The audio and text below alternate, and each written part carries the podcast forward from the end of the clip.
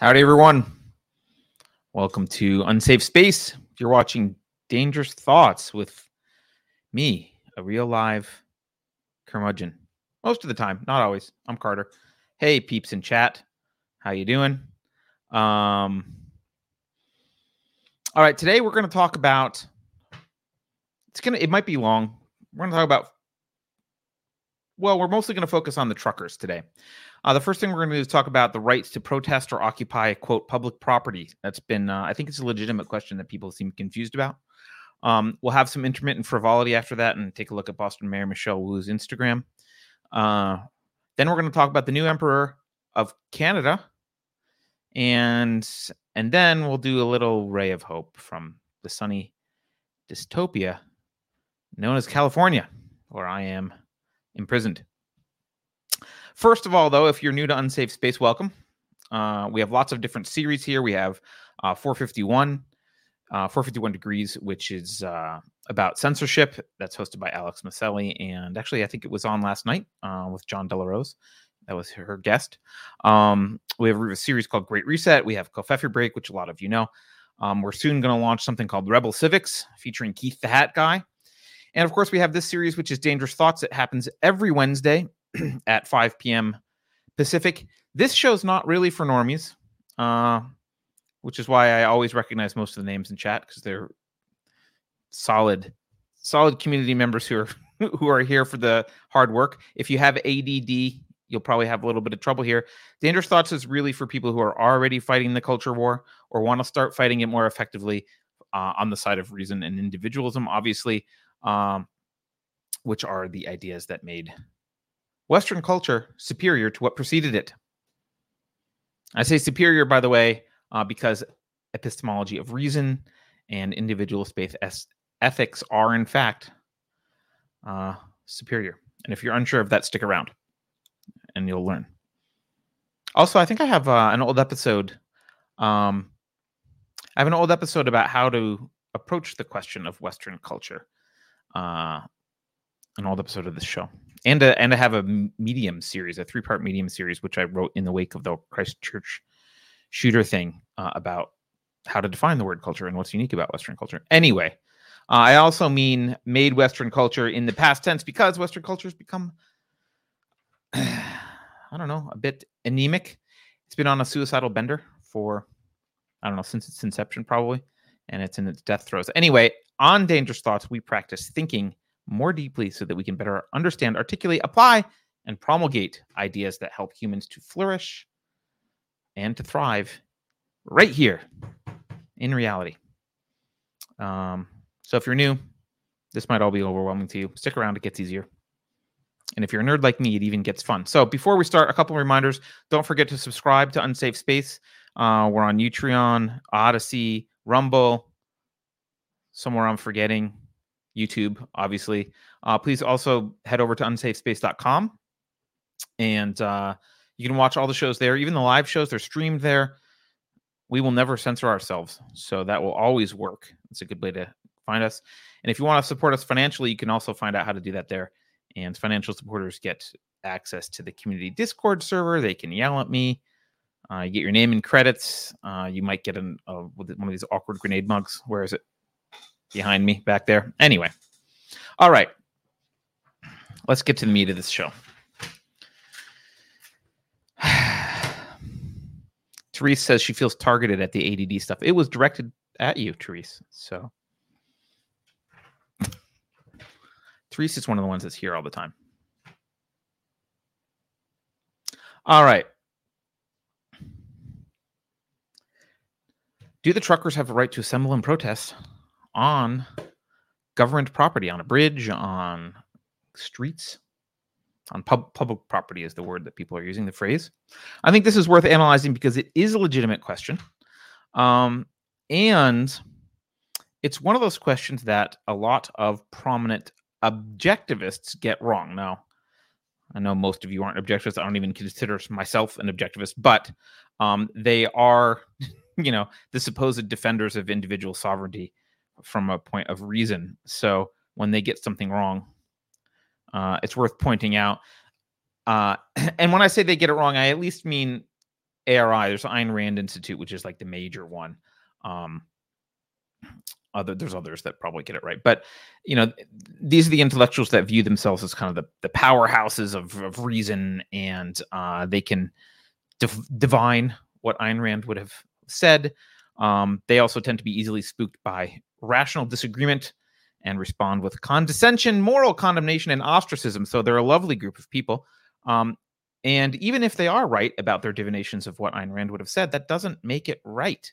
Doesn't make it the correct argument. Reality and reason are the arbiters of truth, not the ghost or imagined ghost of a dead Russian, who was great, by the way, but still a ghost. So uh, let's just, I just want to show you an example of some of the things that I've seen coming out of uh, these people. uh, here's a guy from ARI. I blanked out his name because I'm being polite. Uh, he calls this, so he's criticizing Rand Paul for supporting the trucker uh, protest, and he calls it a violation of individual rights anti business, which to the ARI is a no no, uh, and freedom blocking. How dare they? Freedom blocking, freedom combat. Those are some serious allegations uh, that this guy has. Those are serious. But he's not alone. This guy's just an employee of ARI, so maybe we shouldn't pick on him. Um, and I'm hesitant to pick on the next guy because I I've known him for over a decade. Uh, I wouldn't say we're friends, but you know, he's in my. I could text him. Uh, he's always been nice to me. Um, his name is Yaron Brook. He's the executive director of ARI, or he was, I guess, until 2017 for like 17 years or something. Right now, he's the chairman of the board. Um, but he he pulls up this tweet here. I, I have it. I printed it out because I'm old. I pr- I print out tweets. I like paper. He pulls up. Here's this tweet from him. I probably should put it on the screen, but I'm not gonna. It's not worth it. He writes, he's quoting, now see, he's quoting Ayn Rand against the truckers. He says, this is the quote from Ayn Rand. He, these aren't his words, these are hers. You do not have the right to parade through the public streets or to obstruct public thoroughfares. You have the right of assembly, yes, on your own property and on the property of your adherents or your friends but nobody has the quote right to clog the streets. Now, someone thankfully pushed back on him on Twitter and said, "Hey, you know, their rights, the truckers' rights are being violated." And Yaron's response is, "Well, I agree their rights are being violated, so that's that's good." He started there, as mine and yours are almost every day. He's right again, and then he says, "Is violating others' rights a solution to that, or justified?" I prefer they go on strike. Well, we're going to try and answer that question. We do know that preference is not an argument. Now, that was just a tweet, so maybe he's got a deeper argument, but uh and we'll talk about going on strike actually in a bit because I, I want to talk about why they shouldn't, can't, whatever. Um how how their ability to do that has been kind of undermined with force. But for context, I think we need to look at the full quote that he is using against the truckers, which I'm going to read here. Um, this quote, so what's happening is she's responding in this quote. Ayn Rand is responding to the 1977 Stokoe case. Uh, Stokoe is, if you guys aren't familiar with it, um, Stokoe is a, I guess it's a town slightly north of uh, Chicago. And in 1977, um, a Nazi leader, an actual, like actual Nazi leader, contacted the ACLU back when they cared about principles. And he complained that his planned demonstration in Skokie, Illinois had been blocked by the town and the ACLU, actually a Jewish lawyer who was on the screen there named David Goldberger, he took the case. And so she's writing this um she's writing this quote that he's using is she's writing it in response to this case. I mean she's writing it right around the time of the demonstration because they actually ended up basically winning. There was some nuance, but they they basically won. Um, and so she's she's writing uh, at the time of this demonstration, and her whole quote, Skokie. Did I say Stokey? Sorry, I don't know what I don't know what's on my mind. Skokie. Thank you for correcting me, guys. Okay, here's the quote that she writes. what I challenge, and not only because of that particular case, is the interpretation of demonstrations and others' action as so called symbolic speech. When you lose the distinction between action and speech, you lose, eventually, the freedom of both. The Skokie case is a good illustration of that principle. There is no such thing as symbolic speech. You do not have the right to parade through the public streets or to obstruct public, public thoroughfares. You have the right to of assembly, yes, on your own property and the property of your adherents or your friends, but nobody has the right to clog the streets. The streets are only for passage. The hippies in the 1960s should have been forbidden to lie down on city pavements. They used to lie down across the street and cause dreadful traffic snarls in order to display their views, attract attention, to register a protest. If they were permitted to do it, the Nazis should be permitted as well. Properly, both should have been forbidden. They may speak, yes, they may not take action at whim on public property. Now, I think Ayn Rand is correct uh, in delineating between speech and actions. Right, we've seen we've seen that delineation has been eradicated recently. Right, we see your speech is literally violence. They say to uh, you know the leftists will tell anyone who opposes them. Uh, and on the flip side, whenever Antifa burns businesses down and loots and beats people up, or, or worse, uh, they're just exercising their right to free speech. We're told so. Uh, that delineation is she's right about, and I think it's important to make that deline- delineation between speech and actions. But um, I think Ayn Rand's analysis here fails, uh, partly because she's using an anti-concept, and partly because I maybe she just didn't think this one through. I don't know. And she had a bad day. She's not God. The anti-concept she's using is public property. Now I'm going to rename it. I'm going to correctly name it. It is government property. It's a minor distinction. Um, you might argue that that's just semantics, but helping the distinction and saying government property will help you think more clearly about this as we go through this. So I'm going to call it government property. I'm going to stop using the phrase private property or public property. Now, our present situation here is kind of complex. So to, to analyze what's going on with these truckers and what they have a right to do and not do, let's build this up incrementally from the ground up so we can kind of more clearly see each layer. So, first, right off the bat, obviously, you do have the right to do whatever you want on private property, any kind of protest you want. I'm that's up to the owner, obviously, of the private property, but the owner's in charge of what happens on private property. Okay, that's easy enough, right? So, what about government property? Well, uh, in an ANCAP society, government property doesn't exist. Uh, right? Uh, roads are privately owned. The owner decides what happens on roads. Even in many libertarian models, the government doesn't own roads. So just because there's a government actually doesn't mean there needs to be government property that are roads that could be obstructed. Um, so this whole thing only arises it only becomes an issue because up until this point, we don't have to even worry about whether allowed or not allowed to do. It's up to the property owner. This only becomes an issue when there is a government. Um, and it's we call it government property because when there is a government, government is the owner. I'm going to use it. I'm, I'm going to use the word owner, even though you know it's not always necessarily legitimate, but the owner is not the public. The public is is nebulous. It's an ultimately meaningless concept. We've talked about it before. Um, so the question is, how can a government legitimately own property? Let's start with there. How does the government legitimately own any property? How does it become the owner? Right? And I think that presupposes another question, um, which is what the hell makes a government legitimate in the first place? Because an illegitimate government can't legitimately own property, right? Like it has to be the government has to be not a bunch of thugs. It, it can't be the mob declaring themselves government and like you would say, well, that's not a legitimate ownership of any property. You can't just declare that you own the streets because you got a big gun. So what makes a government legitimate? And obviously, I'm talking about in a moral sense here. So Uh, we're not talking about in a legal sense. You can't have this discussion and make legal arguments. That's putting the cart before the horse.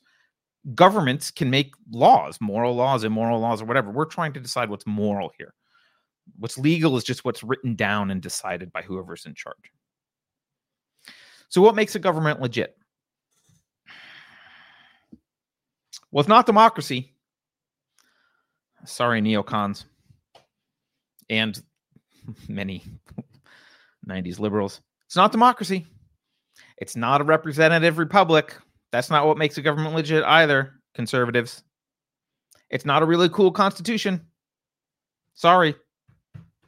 It's not that either. A government has moral legitimacy to the extent that it recognizes individual sovereignty. That's it. Remember that your rights exist a priori to government, they don't come from government. Your rights arise from your status as a human with a rational capacity. Like that's your rights arise prior to government. They can't be granted by the government. They can only be recognized by the government or ignored, not recognized, right? You have a right to bear arms in the middle of China. They won't let you, but you have the right. It's not recognized, it's infringed upon, but you maintain the right. Again, we're talking in a moral sense here. By the way, Joseph Oakes in chat just said, all your public spaces are belong to us. Trudeau probably. You know, I really wanted to have time. I loved that old meme. All your base are belong to us. I really wanted to have time to make a Justin Trudeau version, but I did not.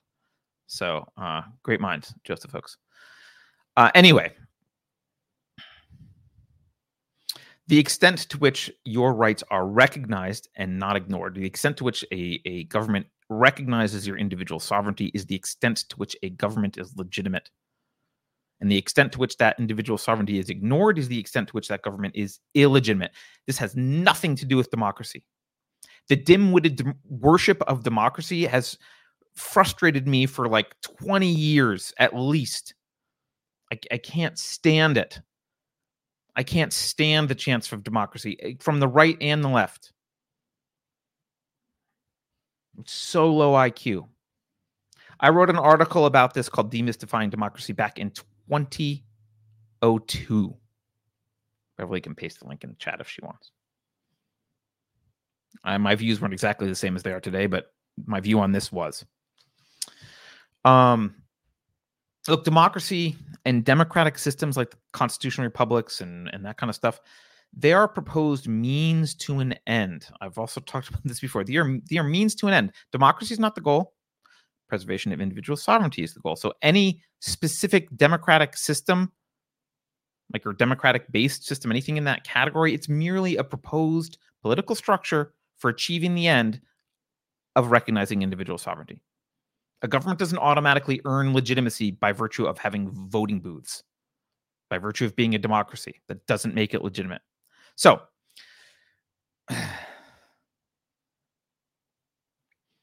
let's, for the sake, I know, I know, ANCAPs, some some friends of mine will have a problem with this, but for the sake of argument, let's assume that a legitimate government exists. There's a government out there with, uh, in in our fantasy world, with an excellent record of consistently respecting individual sovereignty. It's the libertarian or minarchist or even maybe objectivist ideal. Like it's, it's legitimate government. Okay, so now what's the moral status? Can you protest on this legitimate gov- government's property? Right. And since we're talking about protesting on government property, the government must have some kind of property, right? And since it's a legitimate government, it can't be achieved through taxation or anything else. It has to be donated. To be given freely, voluntarily to the government. Um, we're going to set aside the idea that you can acquire uh, property through force and conquest. Legitimate governments wouldn't go around stealing things from people and then like that. We're going to put that aside for a moment. But in the case of bridges and stuff, it, property didn't even exist in buildings. Like the, the government spends money to build it. So maybe the money was donated. All right. So if a government owns this piece of property this is this is this magical legitimate government we're talking about like 100% legitimate government if it owns this piece of property it does this for a purpose right the the money or the property itself was donated presumably for a purpose. This is what Rand is talking about when she's talking about the intended use of the streets. I don't know if that's exactly her words, but right, the intended use of a bridge is it was it was given or the money was given so that traffic could get one you know from one side of the river to the other side of the river or whatever. In purpose of a courthouse, you know, have your house your judges and let them wear long black dresses, right? Um, so s- things are donated to the government or even money in this perfect world with the understanding that the government can make rules for the use uh, of those things that are in line with the purpose. So the, on a bridge, they could say, "Well, we built the bridge, but we're limiting the truck size because it has an effect." And blah blah blah. And you know, these are the number of lanes, and you got to stay in your lane. They, they can they can write those rules because you've given them this, you've donated this, and said, "We're going to give you a monopoly on this piece of property. It's yours. We want you to use it for this reason." Courthouse, you can make rules. No loud music in courthouses or whatever. So The question is take a drink. The question is morally can you assemble on the property owned by a perfectly legitimate government? By our definition above, anarchists can can bear with me here. Can you can you assemble on the, the property owned by a perfectly legitimate government in order to obstruct the purpose of that pop- property? And the answer is no. Government's the owner. They're in this in this fantasy world. They're the legitimate owner. It was donated. You can't use the property without their permission, um, which they're obligated to grant you for the purpose of the donation in, in this magical world. So, are the truckers wrong? Well, if we lived in a fantasy land where unicorns farted rainbows and Brian Stelter was a, a legitimate journalist, uh, and in which the Canadian or the U.S. governments were perfectly legitimate, then yes, the truckers would be wrong. Then again, if we lived in that world, there would be no need for them to protest because their rights wouldn't be infringed. So now let's add the final layer and talk about the reality of the situation that we're in, which is much messier.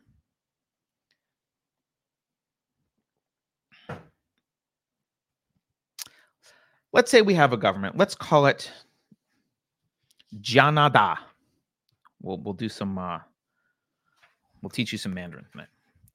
And let's say Janada is not 100% legitimate. Sometimes, in some ways, maybe in many ways, it violates the individual sovereignty of the people within its borders. It violates their a priori rights. It infringes, it initiates the use of force. Those are all the same thing. That's what it's doing to them. Now, someone says Ambassador Bridge is privately owned. Okay, well, then the private owner can kick them off. Right now, where there's no one on the bridge, so I'm, we're talking about Ottawa at the moment but I didn't know that. Thank you, Richard. Um, so, such a government, uh, a government that's not perfect here, is in a very real, intangible way the perpetrator of a moral crime here. They're the initiators of force. So, let's say that you and your friends, um, you are some of the victims of Janadas, the country of Janada. You're some of their victims of the force. Your rights have been infringed. Your individual sovereignty has been violated. You want this perpetrator, you want Janada to stop. And you've tried, you wrote a strongly worded letter to its leader, Justin Castro. Um, maybe you even tried voting, right? But there's too many Canadians, or sorry, too many Karens in Janada. Uh, and so those Karens are perfectly happy to violate your rights in the name of uh, some nebulous phrase like public good. So you lose. And the perpetrator continues to infringe on your rights the question is how do you escalate this? Can you escalate this without a full blown violent revolution? Is there any escalation path that you can take somewhere between voting and the guillotine? And I would argue, yes, there is. There is an escalation path that you can take. You can occupy government property and obstruct its use. Now, remember, the government's claim to the property rests on the legitimacy of the government itself. So, an illegitimate government actually doesn't have any legitimate claims to property. And occupying that property, I will admit, is the use of force. It's a mild use of force, but it's defensive force, which is a crucial distinction. It's not the initiation. If you simply occupy a government space and agree to withdraw when the owner of that space, the government, stops violating your rights, it's that's defensive. It's very mild form of force and it's defensive use of force. That's what it is. Uh, will there be collateral damage? Yeah. It's often the case when you have defensive use of force, there'll be collateral damage. Sure.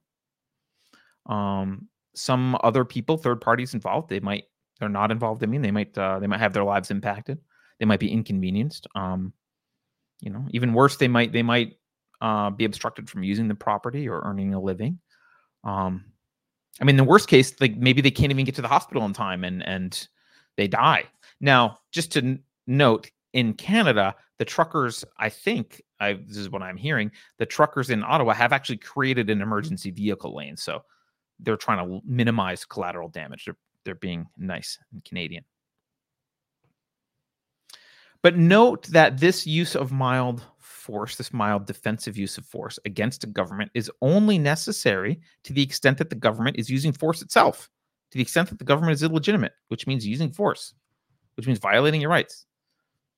Right? It's a defensive use. Stop violating my rights, I'll go home. That's about as mild as you can get in terms of escalation. It's nowhere near a guillotine or anything that's horrific. And there's nothing wrong with it. It's defensive. It's also directed at the responsible party. You're not burning down Starbucks. You're not burning down car dealerships. You're not beating up or killing random people or looting stores. Yeah, you there, like I said, there might be some collateral damage, but the target is proper. Your target is the government, which is the perpetrator of the crime. So this argument from the the ARI employee that I mentioned, which is saying that the trucker convoy is a violation of individual rights, it's anti-business, it's freedom blocking. It's just a stupid argument. It's complete uh it's complete Darvo, as they say, right? Deny and reverse victim order. There's a predatory cluster B response. And the analogy that I'm going to ha- uh, give you to maybe drive this home a little bit is imagine imagine you're in a Walmart Imagine you're in a Walmart and someone walks in and they pull a gun and they they just start open firing at you while you're standing there in the Walmart. Now, because you listen to this show, you're armed, thankfully. So, uh, and you've got a great draw stroke. You've practiced. You dry fire a lot. You go to the range. So, uh, you immediately uh, deploy your weapon so you can shoot back at them to stop the threat. And in the middle of this gunfight, a representative from the Ayn Rand Institute walks in and starts yelling at you and says, You're anti business. You're violating the individual rights of other shoppers because you might damage the hearing of that person standing next to you and you might disrupt their shopping, their shopping experience. How dare you? How dumb would that look? That is a dishonest, low resolution analysis of the situation. It's just dumb. It's a, it's just as dumb as what I just described.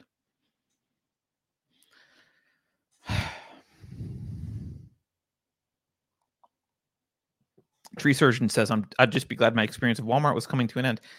I'm with you on that one. Okay. Now, to be fair, I just want to be clear. There are other objectivists that are not affiliated with ARI um, that have that I think are better. I, like Stephen Hicks, I've had on the show. I like. I think he's fantastic. He he knows postmodernism better than than anyone, um, and he understands the Enlightenment the relationship between the two. I I I before this show, I I was going to mention him, and I didn't know what he thought about this or what his arguments would be. So I was going to say, well, maybe he. I don't know what he thinks, but I looked him up right before the show. Uh, and of course, he's sharing Jordan Peterson's interview with BJ Dichter, uh, one of the organizers of the Freedom Convoy.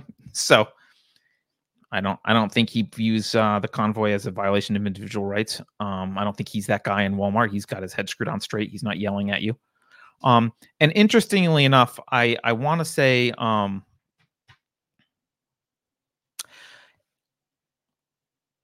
I want to say something positive about someone who was affiliated with ARI and someone actually very important in the objectivist community, which is Leonard Peikoff. If you, for those of you who don't know, he's the he's Ayn Rand's intellectual heir. He owns all the copyrights.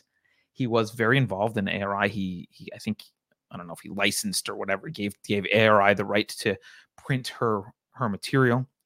Um, he was intimately involved with ARI for a long time, but he retired. He's not really involved anymore. Um, and they seem to have gone off the rails since then. So he was on his ex-wife's show on Sunday, and I I was like, oh, I'm gonna watch this because I want to see does he get this completely wrong? Like, is he just out there quoting Ayn Rand and and saying, look, you can't protest truckers? And I am pleasantly surprised and happy to inform you that uh, he's like in his 90s, I think. He called the mandate, uh, uh, the the mask mandates, perfect examples. Wait, let me get this correct. Uh, where is it?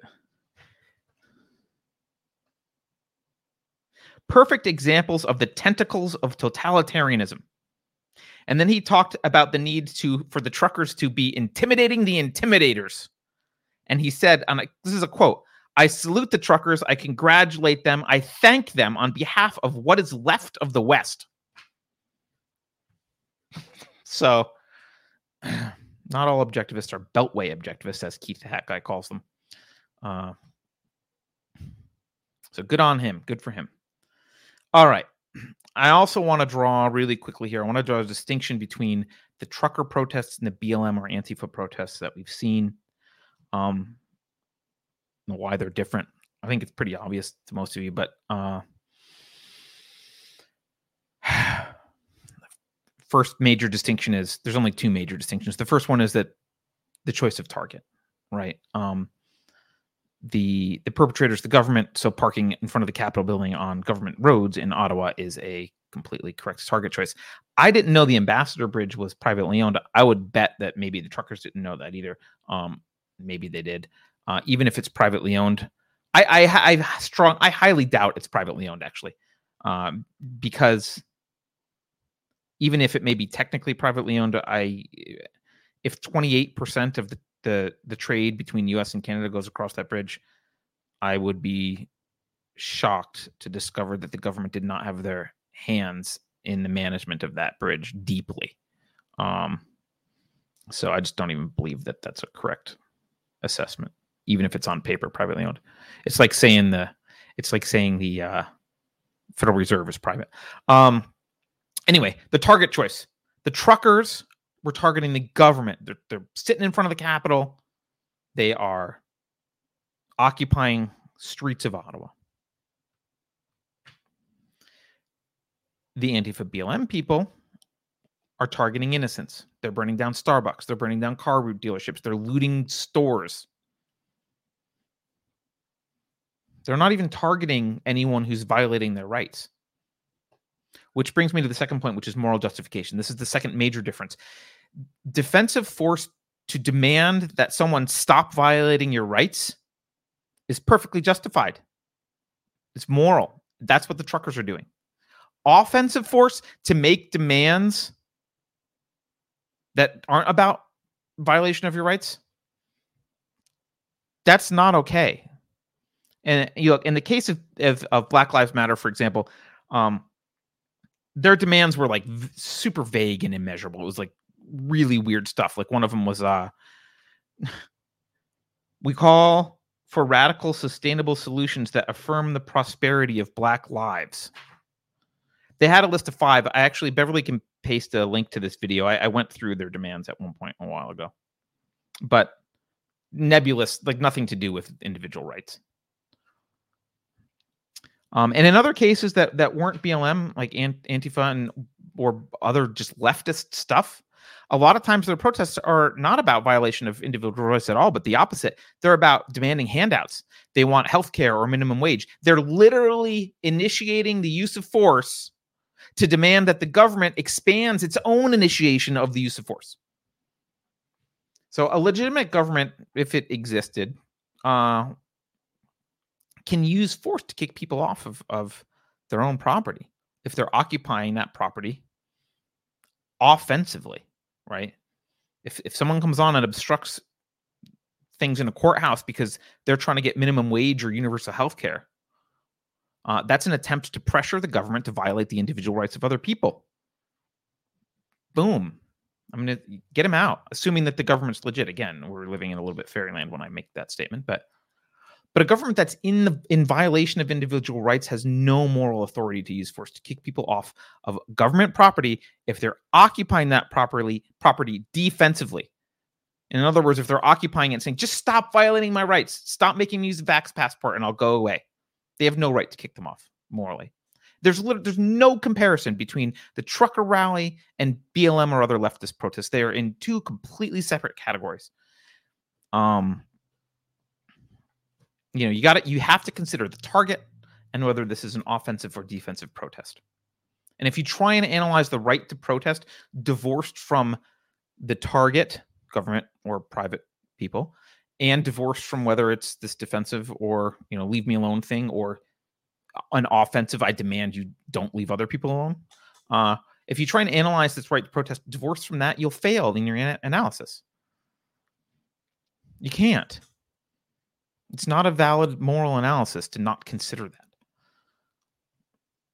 and I, so i you know i want to repeat just a couple uh well, my main one main point about governments to the extent that a government fails to recognize individual rights, they fail that legitimacy test as a government. And actions that they take against protesters who are demanding the recognition of their rights are despotic actions that makes that government tyrannical.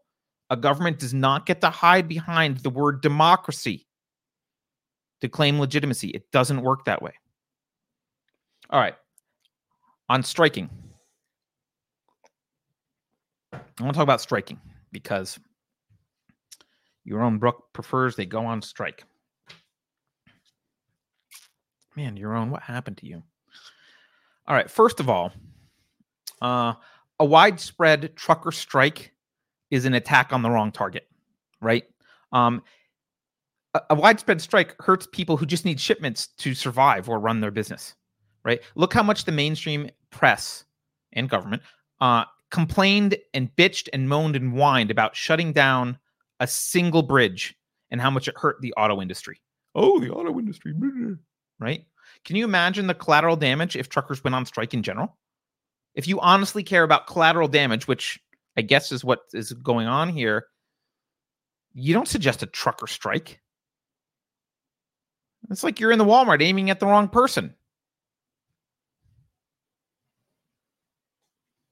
Showing up at the Capitol is an attack on the right target. All right. So I don't prefer they go on strike, but there's also a bigger context here, and there's a broader picture, and I, I, I think it's important that people see this and understand it because you, it's an oppor- This is a teachable moment about how monetary policy affects literally everything, and I want you to see this. How I want I want you to see how the government has forcibly suppressed the ability of people to strike. I've said before, and I don't think I made this up. I just don't know where I got it, so I can't attribute it. But I've said before, if you don't have a free market in money, you don't have a free market in anything, right? Um, and I know that a lot of people are like, "What does that makes no sense?" Right? Well, let's walk through. We're not going to get into too deep into monetary policy, but I'm just going to outline this for you to investigate. So not only do we not have a free market in money, right? We obviously have a government monopoly on money. Uh, you can argue that crypto is is a substitute, although it's being cracked down upon. Uh, we don't even have real money. Like apart from the free market, it's not even real money. We have ersatz money. We have fake fake currency. We have substituted uh, something else for money. And that something else is specifically designed to be manipulated by a, a cabal of bankers and bureaucrats and elites. So, since the Federal Reserve System was established in 1913, they have slowly started to decouple our currency from gold. And by 1971, we were we had completely severed ties from gold. And that gold standard has been replaced over time by basically just a technocracy, right? A system of financial manipulation by technocratic experts. That's it. That's what it is. It's it's worthless pieces of paper manipulated by financial experts we're supposed to trust. Uh, from an unaccountable Federal Reserve, largely, actually. Um,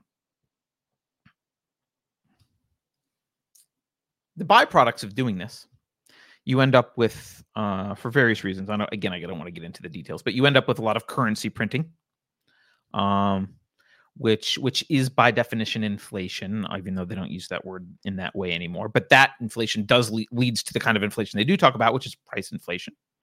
Um, and price inflation, by the way, is a tax on the lower class. Bezos doesn't care how much a loaf of bread costs, but many truckers might. Um, one another byproduct of this financial system is that you they measure the economic health in terms of consumption, which is backwards. Um, and all this results in an encouragement of personal debt and a discouragement of savings, actually punishing you for saving. Inflation is punishes you for saving money. Uh, even if you stick it under your mattress, it punishes you. Stick it in the bank, and there's low interest rates that have been manipulated, and like it doesn't keep up with in, inflation or other stuff. Like it's it's a punishment for saving. So let's consider the option of the average person to go on strike. Striking requires a financial cushion. You're not going to be getting paid. So it requires a pretty significant financial cushion to be able to strike. You got to be able to last long enough without a job to outlast the other side. And when the other side is the government, that could be a long time, theoretically.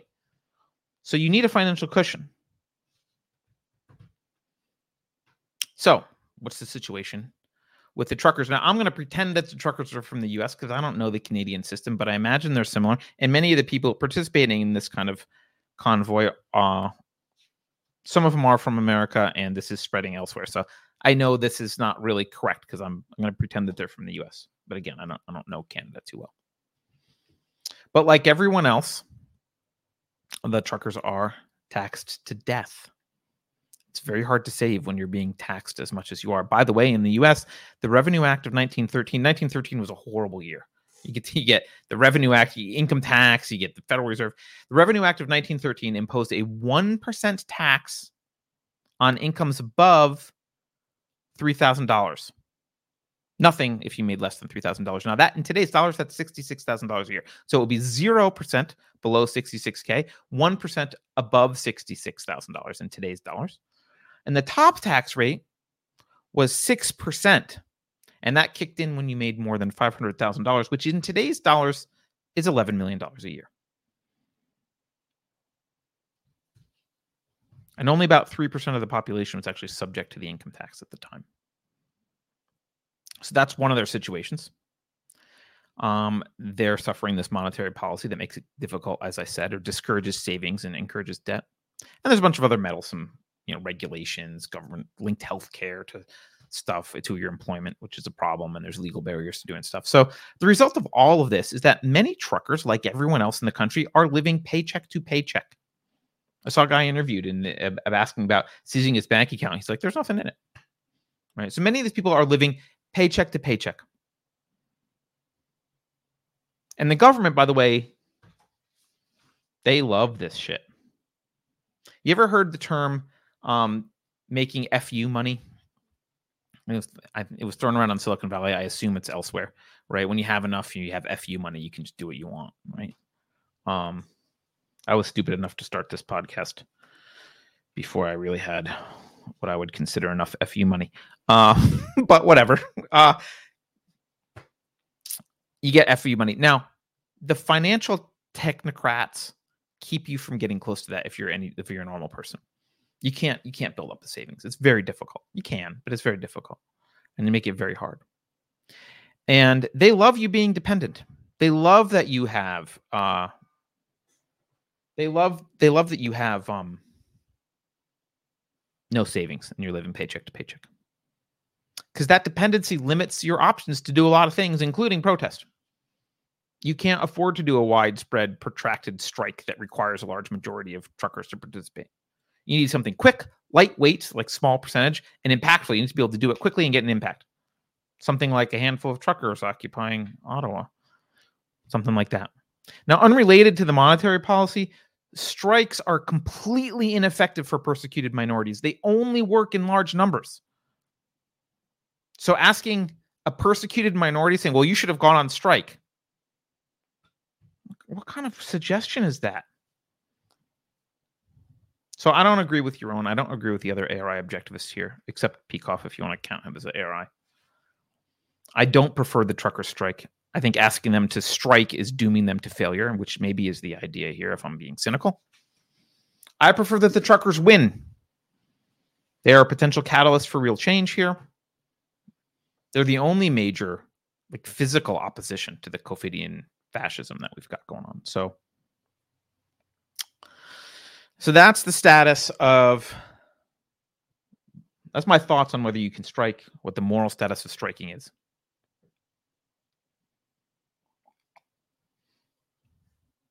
All right.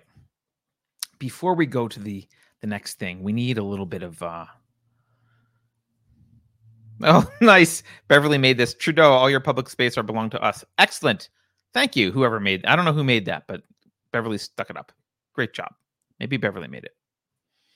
All right. So before we go to the next thing here, though, uh, we I need to take we need a slight intermittent frivolity break because uh, this angers me. It's also just depressing sometimes. Um, and you know what we're going to talk about after this, which is more more Canada stuff, which gets even worse. So let's let's take a look at this awesome awesome video. Let's see if I can find it. This is what I'm about to show you is Mayor Boston Mayor Michelle Wu from Boston. She's Boston Mayor Michelle Wu, and she played. She she did she did a uh, Instagram video, and I think it's an, a hilarious Instagram video. Let's watch it, and then maybe we'll talk about it. Uh, oh, she's unable to join.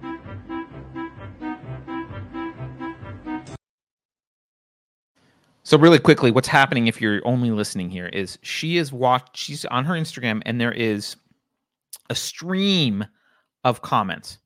And they are things I'm just reading. Uh, you discriminate, period. Medical discrimination and apartheid. Resign. Right?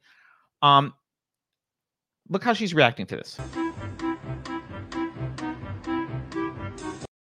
How long will you mandate tyranny?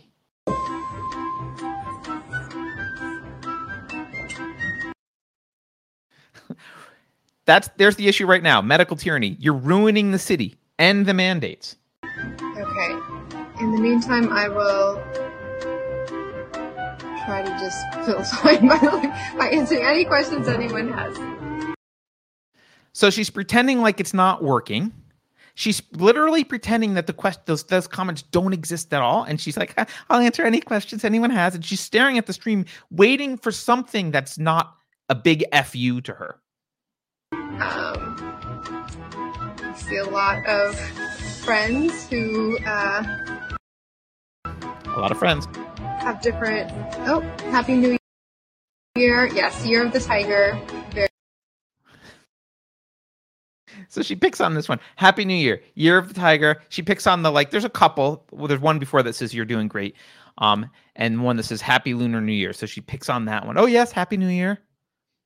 That she sees that comment. Look, it works when it's a positive comment. Very, very cute tiger emoji.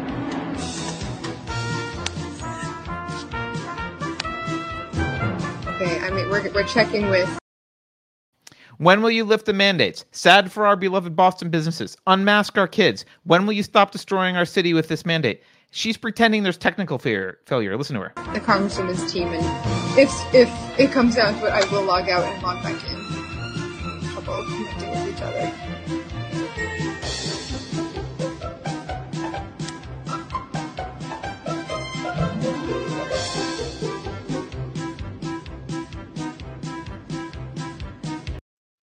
I mean, she is so she's so her face is really interesting here because she has this like um fixed wax expression of like smiling that she's just kind of holding um and she's just you can almost see that she's like trying to engage circuitry in her brain so she that literally can't see the negative comments. Uh i it's i just i love this instagram video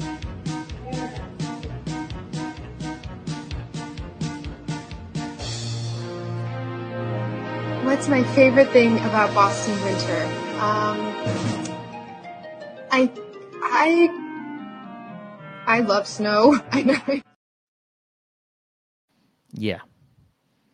The last few comments. Discrimination. Why do you hate kids, teachers, cops, firemen? You discriminate, period. That one's in all caps. But she's choosing to answer what's your favorite thing about winter or whatever. And uh Hey, happy new year. Yeah, that was that's the essence of the comments. Good job. Good job, Michelle. They are they don't know how to handle being disliked. They live in such echo chambers. She lives in such a little bubble that when she hears from the proletariat, she's like shocked. She's shocked because she just lives in this tiny. She probably has a little Facebook account with lots of love on it or whatever, and she's got little staffers and around her. You're the best.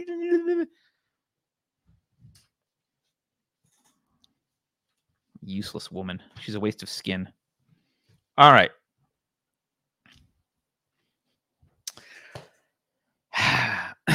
All right, let's let's get to the next. It's again, it's a story about Canada.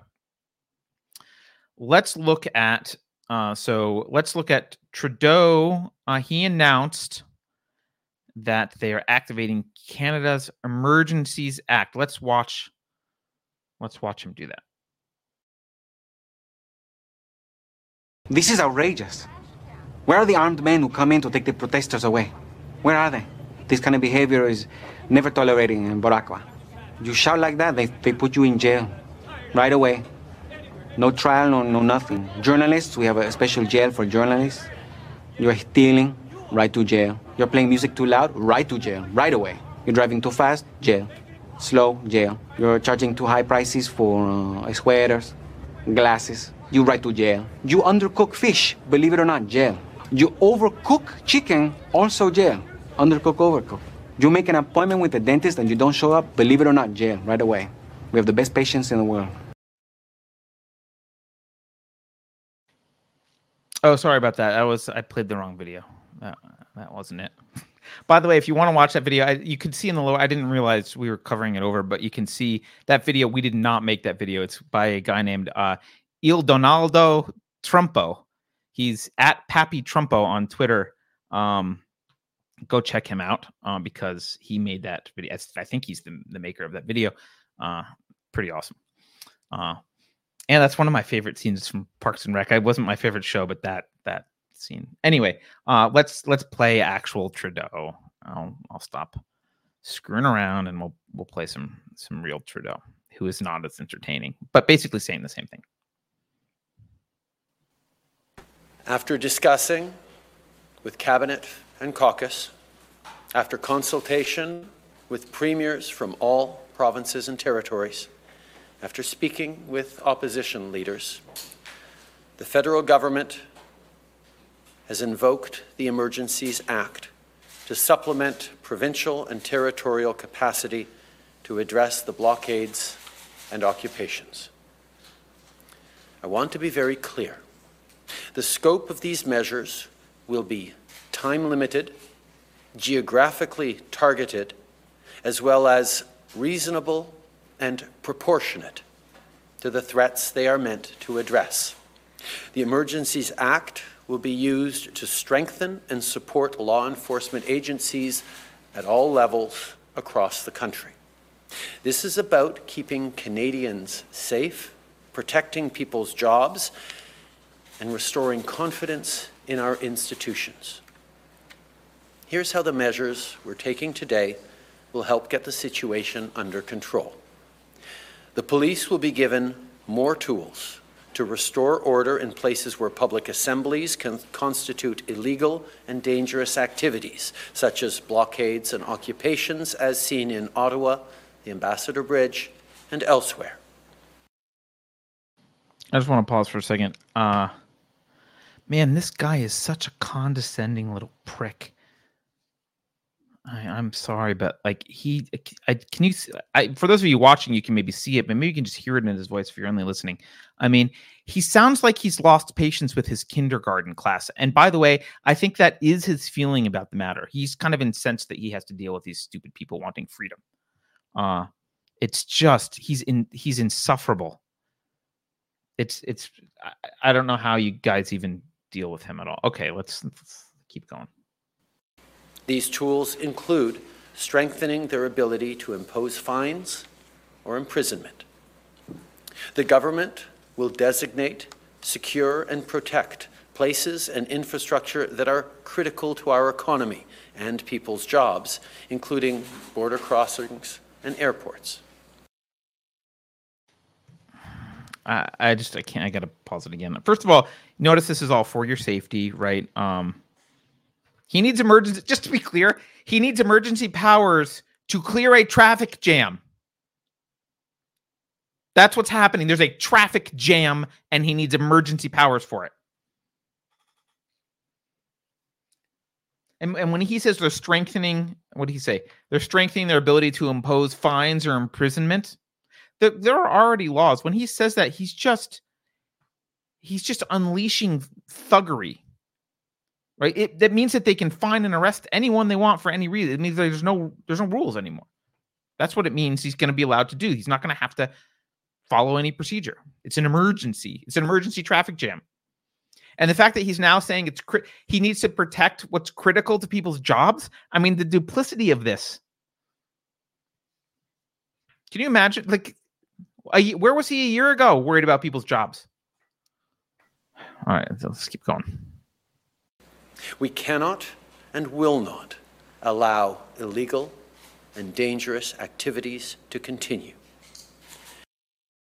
I know I keep pausing, sorry, but uh look, illegal and dangerous are two two different things. I just I want to point that out. And uh and I also want to point out that Nothing dangerous is actually happening. No danger. He desperately needs you to believe that he has the moral high ground here, so he's conflating these two things. But I mean, you know, everyone everyone can see for themselves. There's no danger, right? There's no there's no actual danger. This is just he's just saying that. The Emergencies Act will also allow the government to make sure essential services are rendered, for example, in order to tow vehicles blocking roads. Now, by the way, the reason he's saying this, I don't, I don't, I think people have been paying attention to this, but the companies that tow big rigs are by and large refusing to cooperate here. So now he's saying, oh, uh, they're going to ensure the essential services like towing trucks are rendered. That he means with force. Like the government doesn't need emergency powers to ask nicely, get people to volunteer, blah, blah, blah. They need emergency powers to use whatever force they want against people. So he's going to force the tow truck. I don't know what he's. I guess maybe he's going to force the tow truck companies. Throw the drivers in jail. I don't know. I don't know what he's going to do. Let's let's see the rest of this. In addition, financial institutions will be authorized or directed to render essential services to help address the situation, including by regulating and prohibiting the use of property to fund or support illegal blockades. Uh, this one's huge, and I just want to point some stuff out about this. Um, this is the real kicker. He says financial institutions were authorized or directed. They are going to, and they've they've been explicit about this. Uh, they are telling banks and other financial institutions that they can go ahead and seize the funds of people that they suspect reasonably might be used to support or help the truckers in some way. This is without a court order. This is without due process. Banks are going to be protected from civil liability for any actions that are taken in good faith. That was what one of the other uh, people was explaining before. So banks are protected. They've they've given the government broad authority to share information with banks and financial institutions. They are treating truckers here who are, let's be honest, parked in the street honking their horns sometimes. They are treating truckers like the worst terrorists. You know, they, they just completely ignore the rights of anyone even remotely connected to them. And I, and I hate to say this, but I want to point out to conservatives, if there's any conservatives even watching, uh, you know, those conservatives who said it's okay, the government's only going to use this power we give them against the horrible terrorists and the bad people from the Middle East. You're responsible for this. We told you. We told you governments can't be trusted with this power. If you didn't listen because you had no principles, you responded to the fear, the boogeyman of terrorism, and you gave up a shit ton of power to the government. Welcome to the world you created. All right. I can't. We're gonna have to listen to more of this douchebag. Here we go. Finally, will enable the RCMP to enforce municipal bylaws and provincial offenses where required. This is what the Emergencies Act does. Again, the way he said, I just the way he said that. This is what the Emergency Act does. He sounds like he's talking to kindergartners. I, at least that's how it comes across to me. I don't know how you feel about it, but he he sounds like he's addressing kindergartners. Let me be equally clear about what it does not do. We're not using the Emergencies Act to call in the military. We're not suspending fundamental rights or overriding the Charter of Rights and Freedoms. We are not limiting people's freedom of speech. We are not limiting freedom of peaceful assembly. We are not preventing people from exercising their right to protest legally. We are reinforcing the principles, values, and institutions that keep all Canadians free.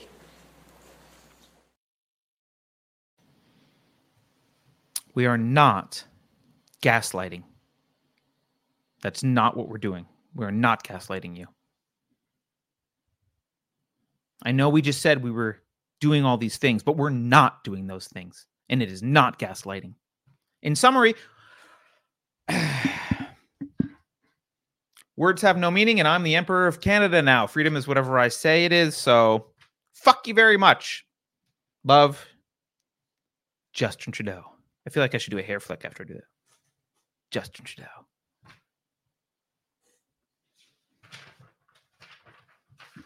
God damn it.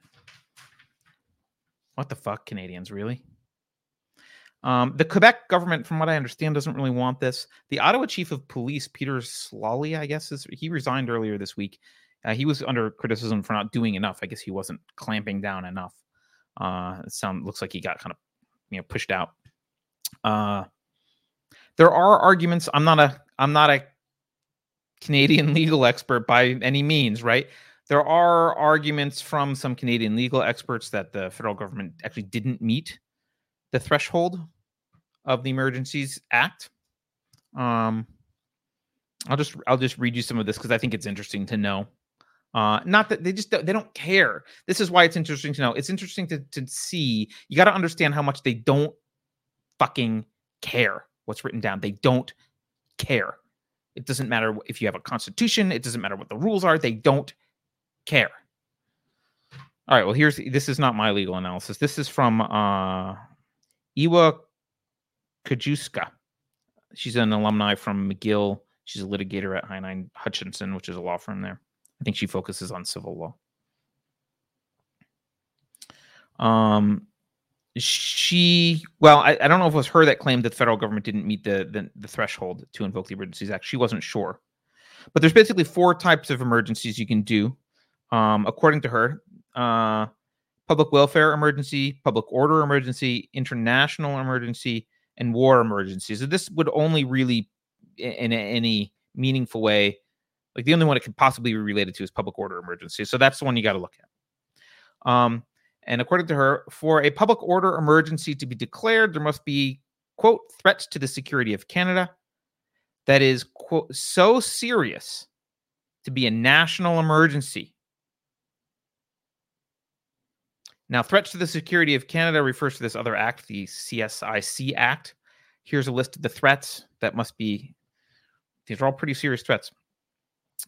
Uh, there's four of them A, B, C, D. A, espionage or sabotage that is against Canada or is detrimental to the interests of Canada or activities directed towards or in support of such espionage or sabotage. I don't think a traffic jam meets that definition. Okay, next. The other one. B. Foreign influenced activities within or relating to Canada that are detrimental to the interests of Canada and are clandestine or deceptive or involve a threat to any person. I don't think truckers need that. C. Activities within or relating to Canada directed toward or in support of the threat or use of acts of serious violence against persons or property for the purpose of achieving political, religious, or ideological objective within Canada or a foreign state. No. And D. Activities directed toward undermining by covert unlawful acts or directed toward or intended ultimately to lead to the destruction or overthrow by violence of the constitutionally established system of a government in Canada. Look, I don't, I mean, I'm not Canadian. I did grow up near the border, not too far from the border, a few hours. Uh, as far as I know, words have similar meanings. English words in Canada same mean the same thing. Uh, so I don't see how this is legal in any way. Not that he cares. Uh, incidentally, also a motion to confirm the emergency must be put before both houses of Parliament, House of Commons, and the Senate within seven sitting days after the declaration is issued, and also 60 days after the exploration or revocation of an emergency. Cabinet shall cause an inquiry to be held into the circumstances that led to the declaration being issued and the measures taken for dealing with the emergency. God, I mean, I if there were responsible journalist in the world, I think they might say, "Hey, this is illegal." Snowboarding prime minister.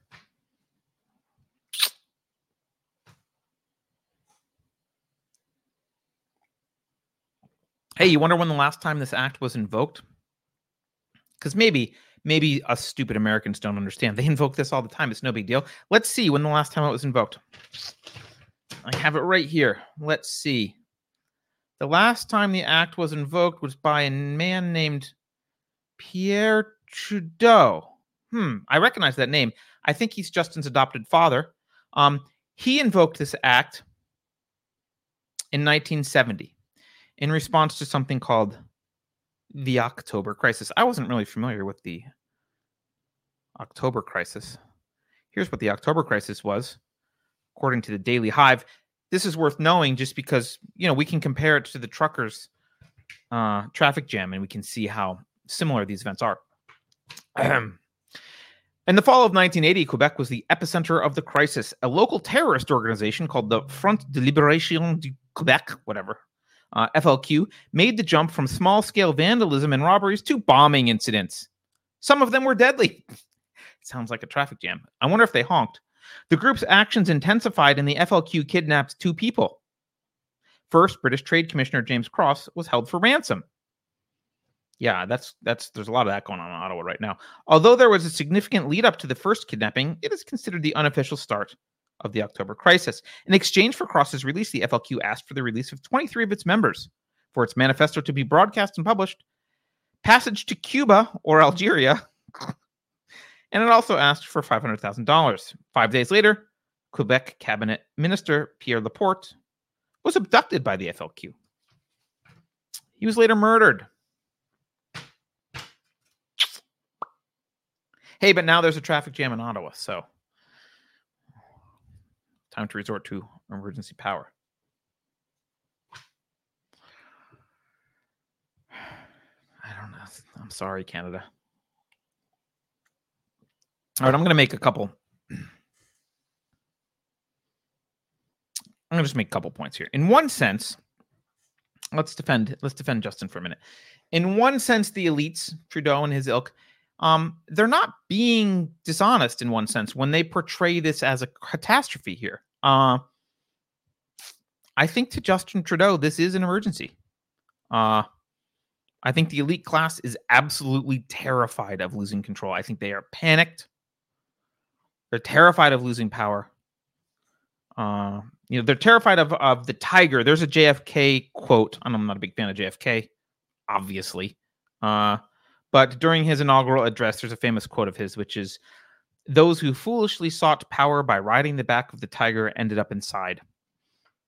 Trudeau is terrified. He's terrified of ending up inside the tiger. So to him, this is actually an emergency. Um, which, by the way, also means uh,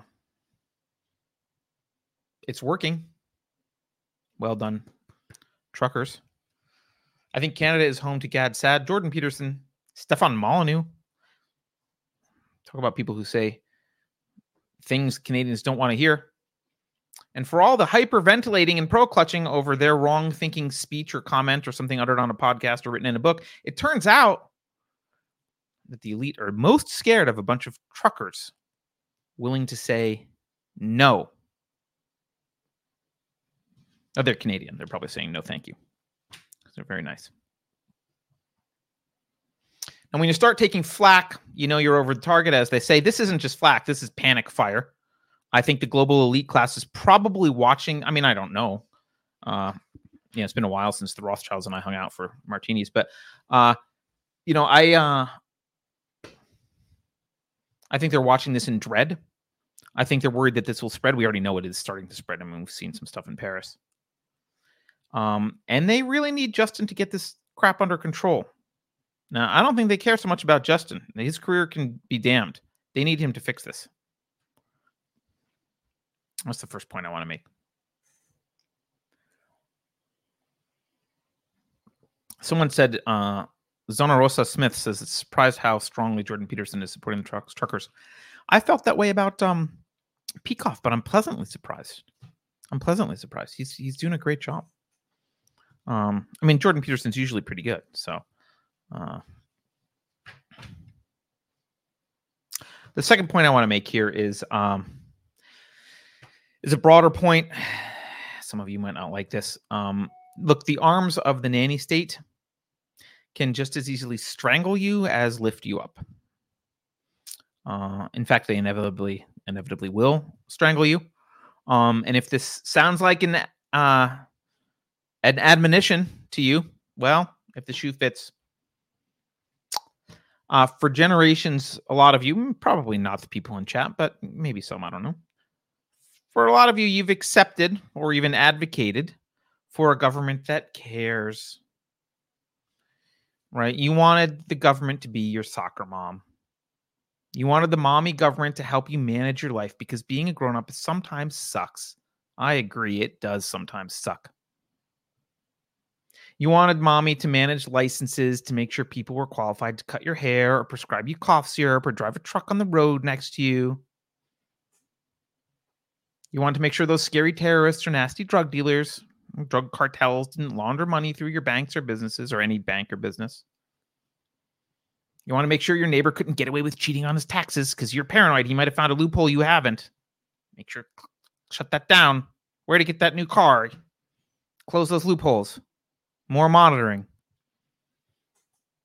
You asked your mommy to undermine and manage the entire monetary system to keep you safe from everyone from Bernie Madoff to Osama bin Laden to your usurious credit card company. You gave your mommy government the power to manage almost every aspect of the economy and almost every aspect of your life. And you did it because you thought the government would bring an extra pair of helping hands like a good Samaritan, a benevolent Santa Claus, as they say. Mommy government loved you and meant well. Yeah, maybe she was flawed. You knew that, sure. But the idea of mommy government was noble. She was there to help the downtrodden, to protect the incompetent from themselves, and to make your life more convenient, to keep you safe. You asked that mommy government to kiss your boo boos when you fell and to wrap your body in warm hugs when you felt despair. You want to know the hard truth? The government was never your mommy. The government is men like Justin Trudeau. That's the government. And when those men worry that you're about to wake up, leave the house, and live your life without them, without their help, and without their permission, those kisses turn into bites, those hugs turn into strangulation. Because to mommy dearest, it's better that you die than be allowed to leave, than be allowed to be free. And because you never admitted that, you gave the government the tools to efficiently and effectively disguise itself to kill you in front of the world without anyone noticing.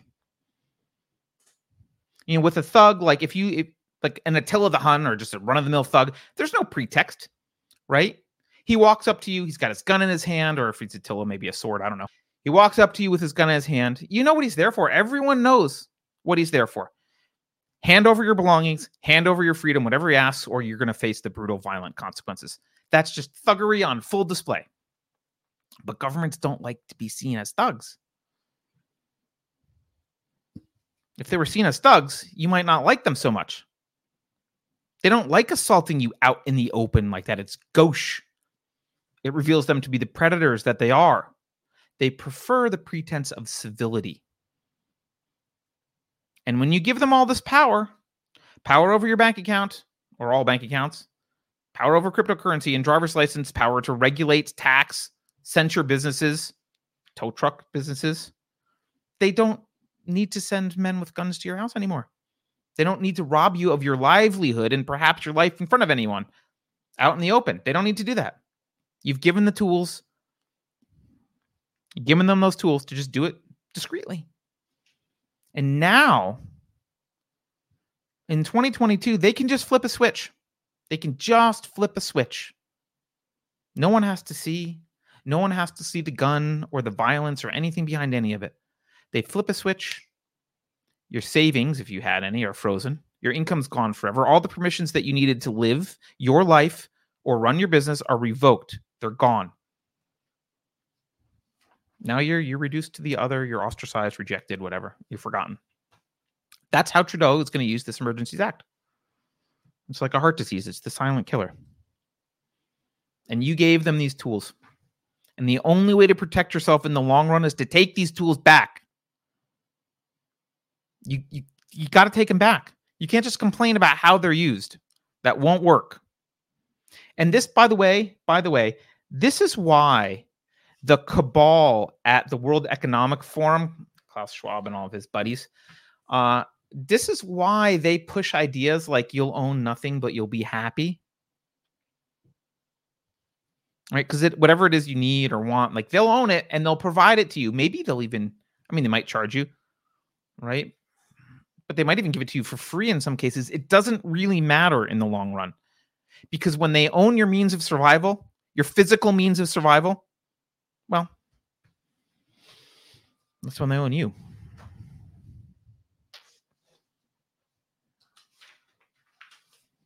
Fucking Trudeau. All right.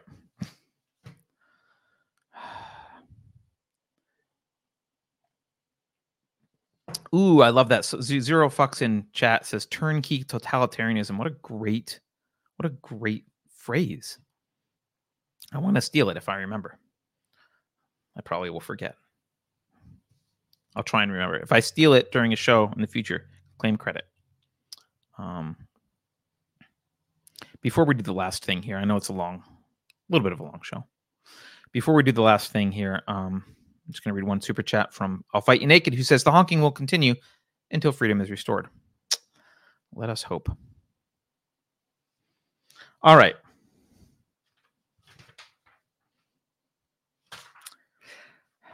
As many of you know, I'm reporting from sunny California, the socialist dystopia. I'm just going to share a ray of hope. It's a little bit of a ray of hope. This article, yes. Again, print out articles.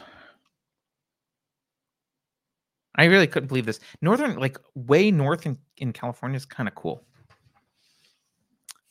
Here's the title. I think this is from the Mercury News or something. I don't know. I can't see the thing. The title is the headline is Could populist militia backed Shasta County recall recall effort provide roadmap for other races? Weird. The subtitle is got to remember who's writing these things, right? So this is Right wing militia members helped fuel the ouster of a Republican supervisor they said was bowing to Sacramento. Cool. Let's read. By the way, I know I'm doomed in California. I got to leave, but there's still a ray of hope. Maybe, maybe Northern California will secede. Okay. Ryan Brasher heard the whirring overhead during his morning swim Tuesday at the local YMCA in Redding and knew something unusual was happening. When he looked up, he spotted the airplane pulling a banner through the sky, reminding Shasta County voters it was recall day. That kind of money, said the political science professor at Redding Simpson University. That's not here in Shasta County. By the way, you you notice whenever outside money influences something in a, an election in a way that reduces government power, they have to like point it out in this kind of oh, it's not look, it's outside money. Mm-hmm.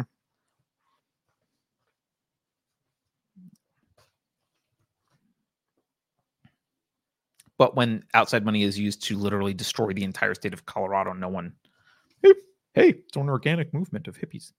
All right. Um, in the past week, this Republican stronghold in Northern California became the latest focus of the recall fever spreading through local politics across the country, especially in places where conservative voters are fed up with politicians who aren't conservative enough. But Shasta County's version came with a new extremist twist. Yeah. Extremism. My favorite. Fueled by outside funding and growing anti government sentiment. Again, outside funding. And by the way, they're saying anti-government sentiment as if it's like this. This that's a bad thing. Yay! Let's have some anti-government sentiment. We need more. Uh, a militia-backed coalition.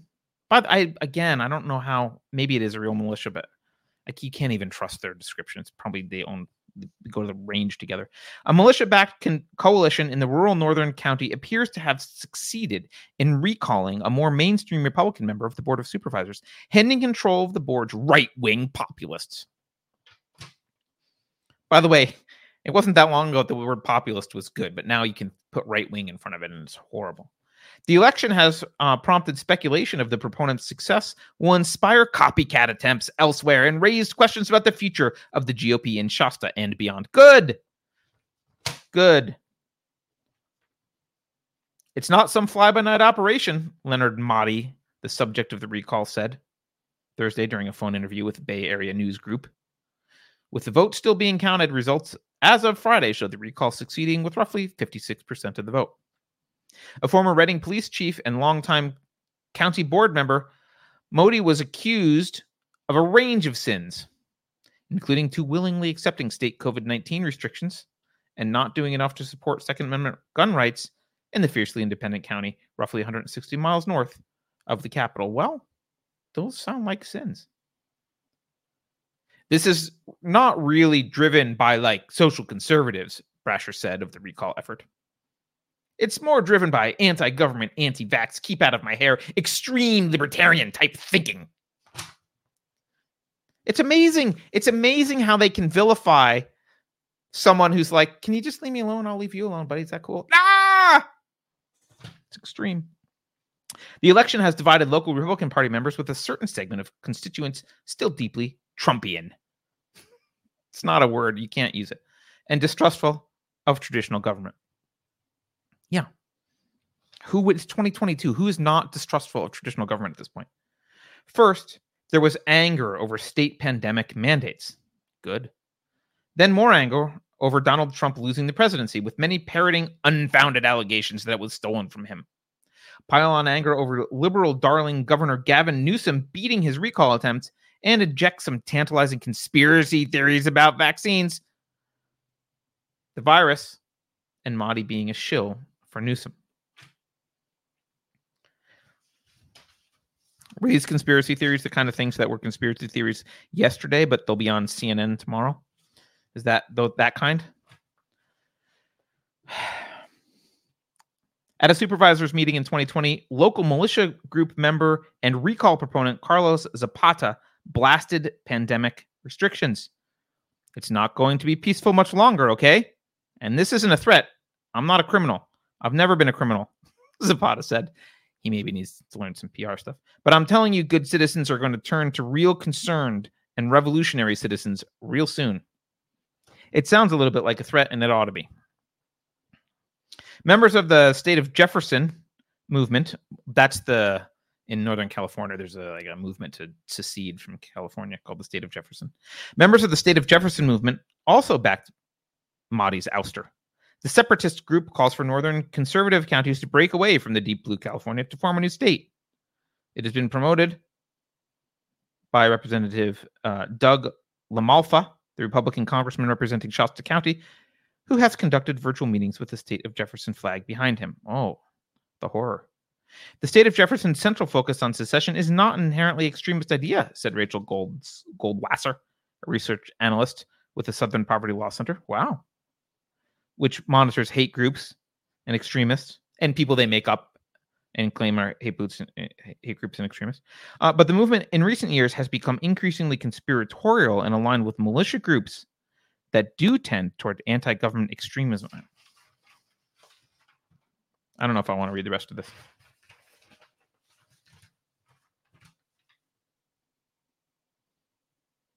it's probably not reading the rest of this. Um, but I still there's a ray of hope here, right? Um, here, I'll read the very end.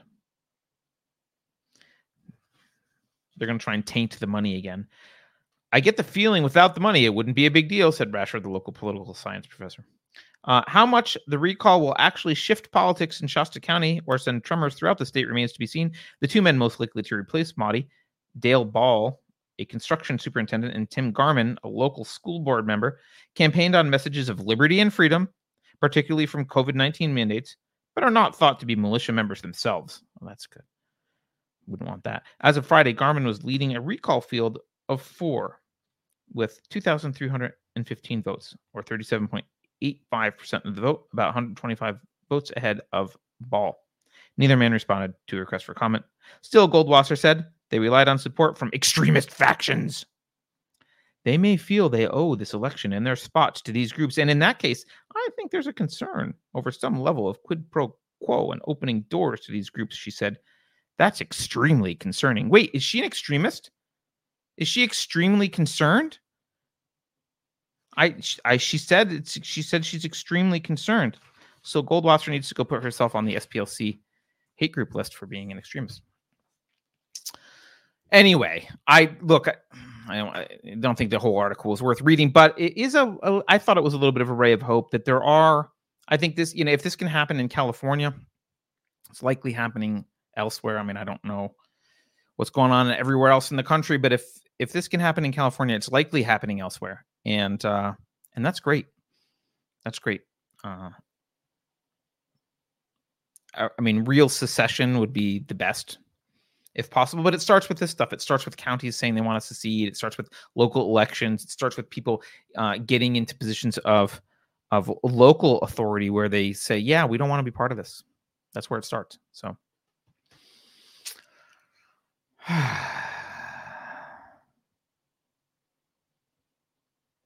All right. Well, thank you guys for watching uh, and being a part of this and participating in chat. Um, before we wrap up tonight, I just have one. I have a I have a quick question. Something I'm going to ask you guys to think about.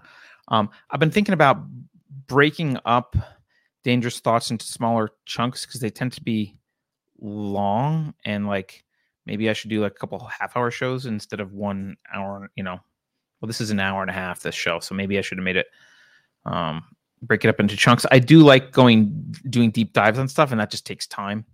Um, so I don't know how much you guys. I mean, obviously everyone who's here stuck around for the whole time, so uh, maybe you're biased. But let me know if you think I should break this up into smaller things or do do little bits um, throughout the week. Probably wouldn't be live. Um, anyway, as a reminder, I assume you're subscribed if you're watching. So thank you for subscribing. Please help grow the unsafe space community, um, your community, by sharing this video. Shout out to everyone who supports us financially. Uh, you can go to unsafespace.com to do it yourself and get on our Discord server. And uh, as always, I appreciate suggestions, um, feedback, all that kind of stuff. So um, have a good night, everyone.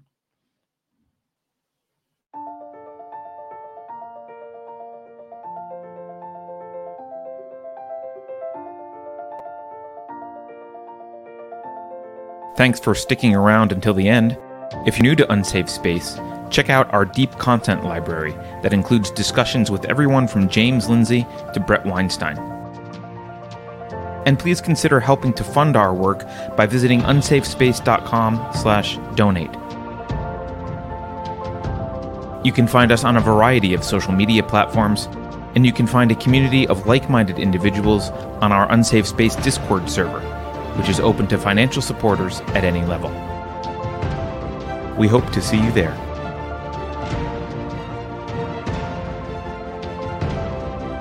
Warning. This is an unsafe space. Dangerous ideas have been detected. The content of this production has not been approved by Neil Young. Please consider canceling the responsible parties. Here's a list. Do you know what's fascist? When truckers refuse to deliver products to the ruling class. That's what the dictionary says. I swear. The continued war on drugs will require the distribution of free crack pipes.